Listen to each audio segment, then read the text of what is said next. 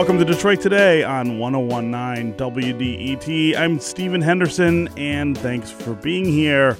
A little later in the show, we're going to talk to members of Detroit's Arab American community about some of the things that have been said during the 2016 presidential contest about that community, both locally and nationally. Where does that community fit in to the dialogue about who will be the next president and how they feel about the things that people like Donald Trump, Ted Cruz have said about their place in American society?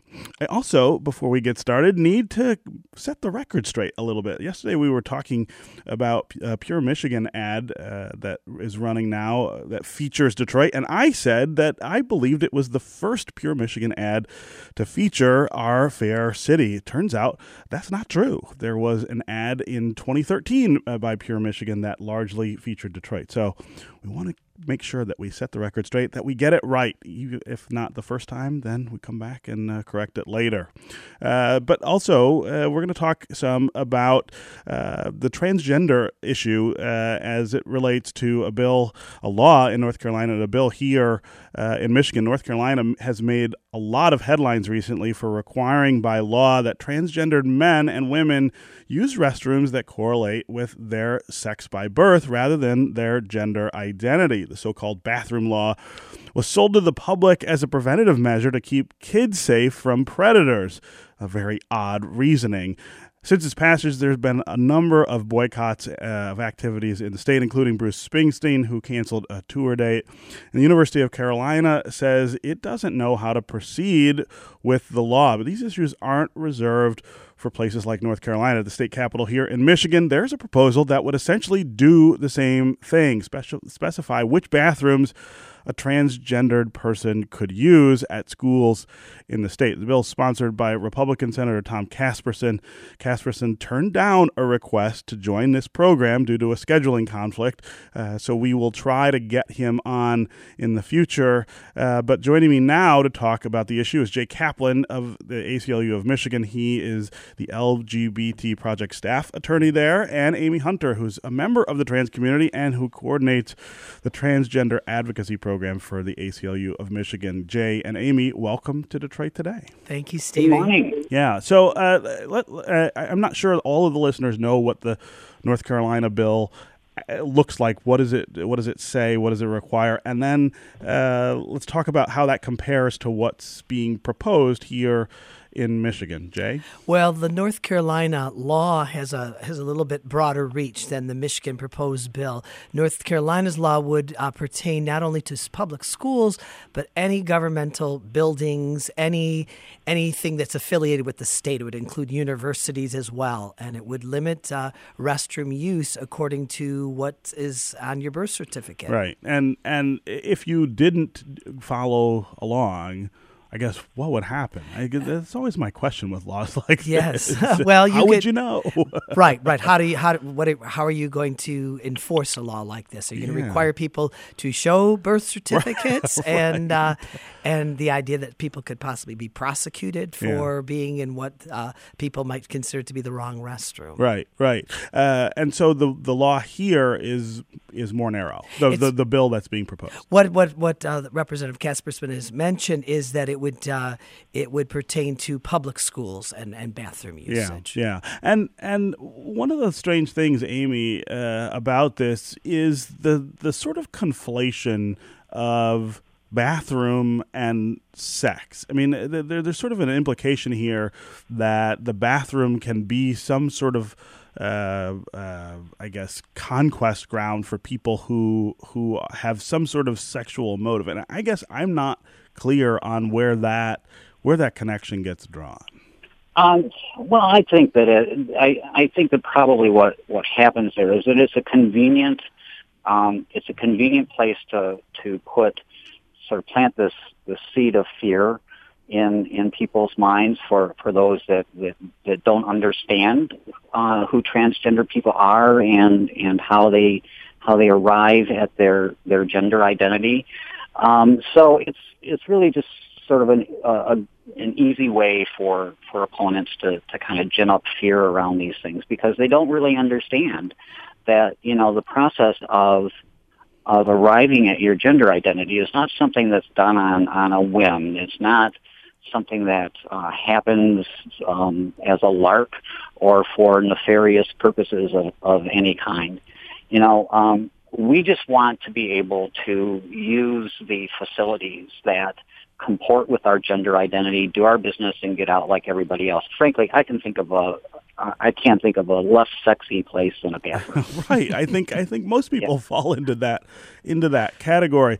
Uh, at the same time, this law in North Carolina, and I uh, suppose the one, uh, not so much the one here because it's limited to schools, but in North Carolina, it seems to have implicated people who are beyond the trans community. So if uh, if I am a father with a, a small girl, a small daughter, which I uh, used to be. My daughter's older now, but uh, which bathroom sort of can I can I uh, take her to uh, when when she's got to go? I mean, that was always an issue when I when she was little. Was can I go into the women's bathroom to make sure she's okay? Things like that. Uh, I, I, saw on Facebook uh, a store in in North Carolina that has created a unisex bathroom in response to this as a way of accommodating families, for instance, uh, and other people. And and I, I, mean that seems to sort of uh, a little. It's a little bit in the same sort of wheelhouse as this.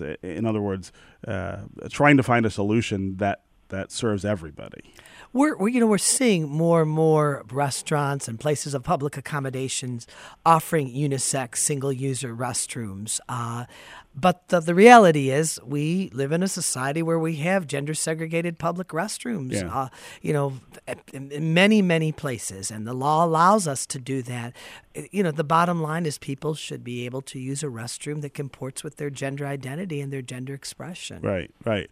Uh, how does this fit in the larger narr- narrative and debate that we're having here in Michigan about inclusion of uh, the trans community in anti-discrimination law. I remember uh, that uh, it was either last year or the year before the debate over expanding Elliott Larsen broke down largely over the issue of, of trying to make sure that that trans uh, members of our community are were included in that in that law.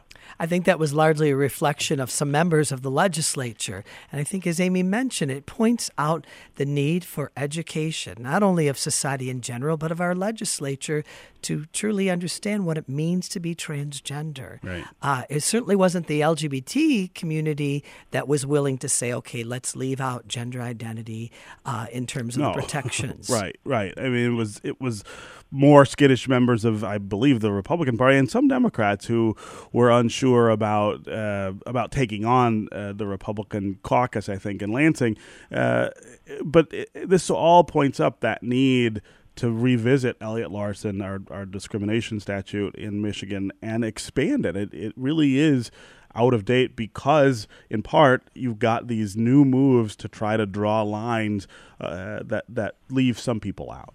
Absolutely. Right, exactly. And and you know, the transgender issues are indeed the flashpoint around anti-discrimination measures at you know the local level and and statewide. And Jay is absolutely right. It points to the need of you know just a broad community education, but also very specifically that that we're we're giving good information and making uh, trans people available to uh, to meet with policymakers, you know, at every level of, of our uh, government so that they understand that when they leave out the transgender community, they are leaving out a significant segment of the population that then is unable to um, participate fully in society. So, you know, why would we want to uh, essentially segregate uh, a segment of our of our citizenry and keep them from fully contributing? Yeah. Yeah. Uh, let's go to the phones here. Terry in Detroit. Terry, welcome to Detroit today. Good morning, Stephen and Gus. Um, guys, I just wanted to say that every time you try to legislate discrimination, it's going to fail. It's not a question of will it fail, it's a question of when it will fail. This is so absurdly stupid. I, I just can't even imagine a bigger waste of time for legislators to be pursuing. I wanted to say that I regularly duck into the boys' room when I'm at sporting events or entertainment events, and the because there aren't enough female bathrooms, right? right there aren't enough. And so, what are we going to do? Have a a group of uh, a bathroom police that are going to make you drop your pants and prove, you know, what you got down there before you can go to the bathroom. It's just ridiculous. Terry, thank you very much uh, for that call. Uh, let's go to Anna in Midtown. Anna, welcome to Detroit today. Hi. Um, I just wanted to point out that the violence rate against trans people, especially trans women of color, is extraordinarily high. Um, it's dis- disproportionately high. Um, it's disgustingly high. I see news articles about trans women, um, you know, being victims of violence every day, but I've never seen uh, any reports of a cis person being violently attacked or murdered by a trans person. So, um, with this bathroom law, I'm just concerned that it will perpetuate violence against trans people. Yeah. Anna, thank you uh, very much for calling and making that point. Jay Kaplan uh, of the ACLU of Michigan, that, that's got to be one of the primary concerns of the ACLU with, with legislation like this, right? So, absolutely. There's much more a risk of a transgender woman or man being attacked, uh, uh, their safety, if they're not allowed to use a restroom that comports with their gender identity and gender expression. You look at cities that have local ordinances or states that have laws that protect transgender people, they the law enforcement officials will tell you there's no reported incidents of anyone being attacked by a transgender person in a restroom. Yeah, you know, uh, the what what would be the, the the challenge that the ACLU might be able to mount if, for instance, Michigan passed a law like North Carolina's and the governor signed it, uh, because we don't have trans uh, protection in the anti-discrimination uh, uh, the statute. Is there a is there a legal mechanism to say, you know, we just don't think this is right? I mean, I suppose you'd rely on the Constitution itself and its broad protections of uh, of anti-discrimination. Well, definitely the Constitution, the Equal Protection Clause, but also our federal government has provided some guidance. The, both the Department of Justice as well as the Office of Civil Rights for the Department of Education have said that Title IX, which prohibits sex discrimination, covers transgender students, Right. and that it violates Title IX to not allow a transgender student to use a restroom in accordance with their gender identity. So, you know, it opens the state up to potential liability Yeah. if, if this becomes a law and being challenged in federal court. Right, and of course the the, the public scorn uh, that's being heaped on North Carolina. I mean, there there have been many businesses, uh, entertainers, uh, lots of people sort of speaking up and saying this is not the way we want to do business, and so we ought to. We ought not deal uh, with North Carolina until they change that law. Let's take another quick uh, another quick call here. Charlie in Detroit. Welcome to Detroit today. Uh, hello. Hi, hi, Charlie. Hi. Oh, sorry. Um, I just find it incredible. We have a Republican legislature and administration that forever are trying to uh, attract businesses and new people to come into Michigan. Yet, because of this politician, which, like most of them, just wants to pander to his uh, district, you know, it runs totally counter to their main message. And I mean, how stupid are they? How transparent are they? It just boggles the mind. Yeah, yeah, uh, Charlie. Thank you for uh, thank you for calling and making that point. Uh, Jay Kaplan and Amy Hunter. Uh, what are the next steps here? I mean, is this a bill that you really feel uh, has legs in the legislature? And of course, our governor often uh, won't won't give up what he will do with bills before he gets them. Sometimes says, "I'm not interested in that," but then he signs it. Uh, what do you what do you predict that that we'll be looking at here? Well, I hope there's going to be certainly an opportunity for people to speak out against this bill. Um, I think there are many uh, organizations and individuals who who have heard about you know the, the, the proposed legislation and are concerned about it.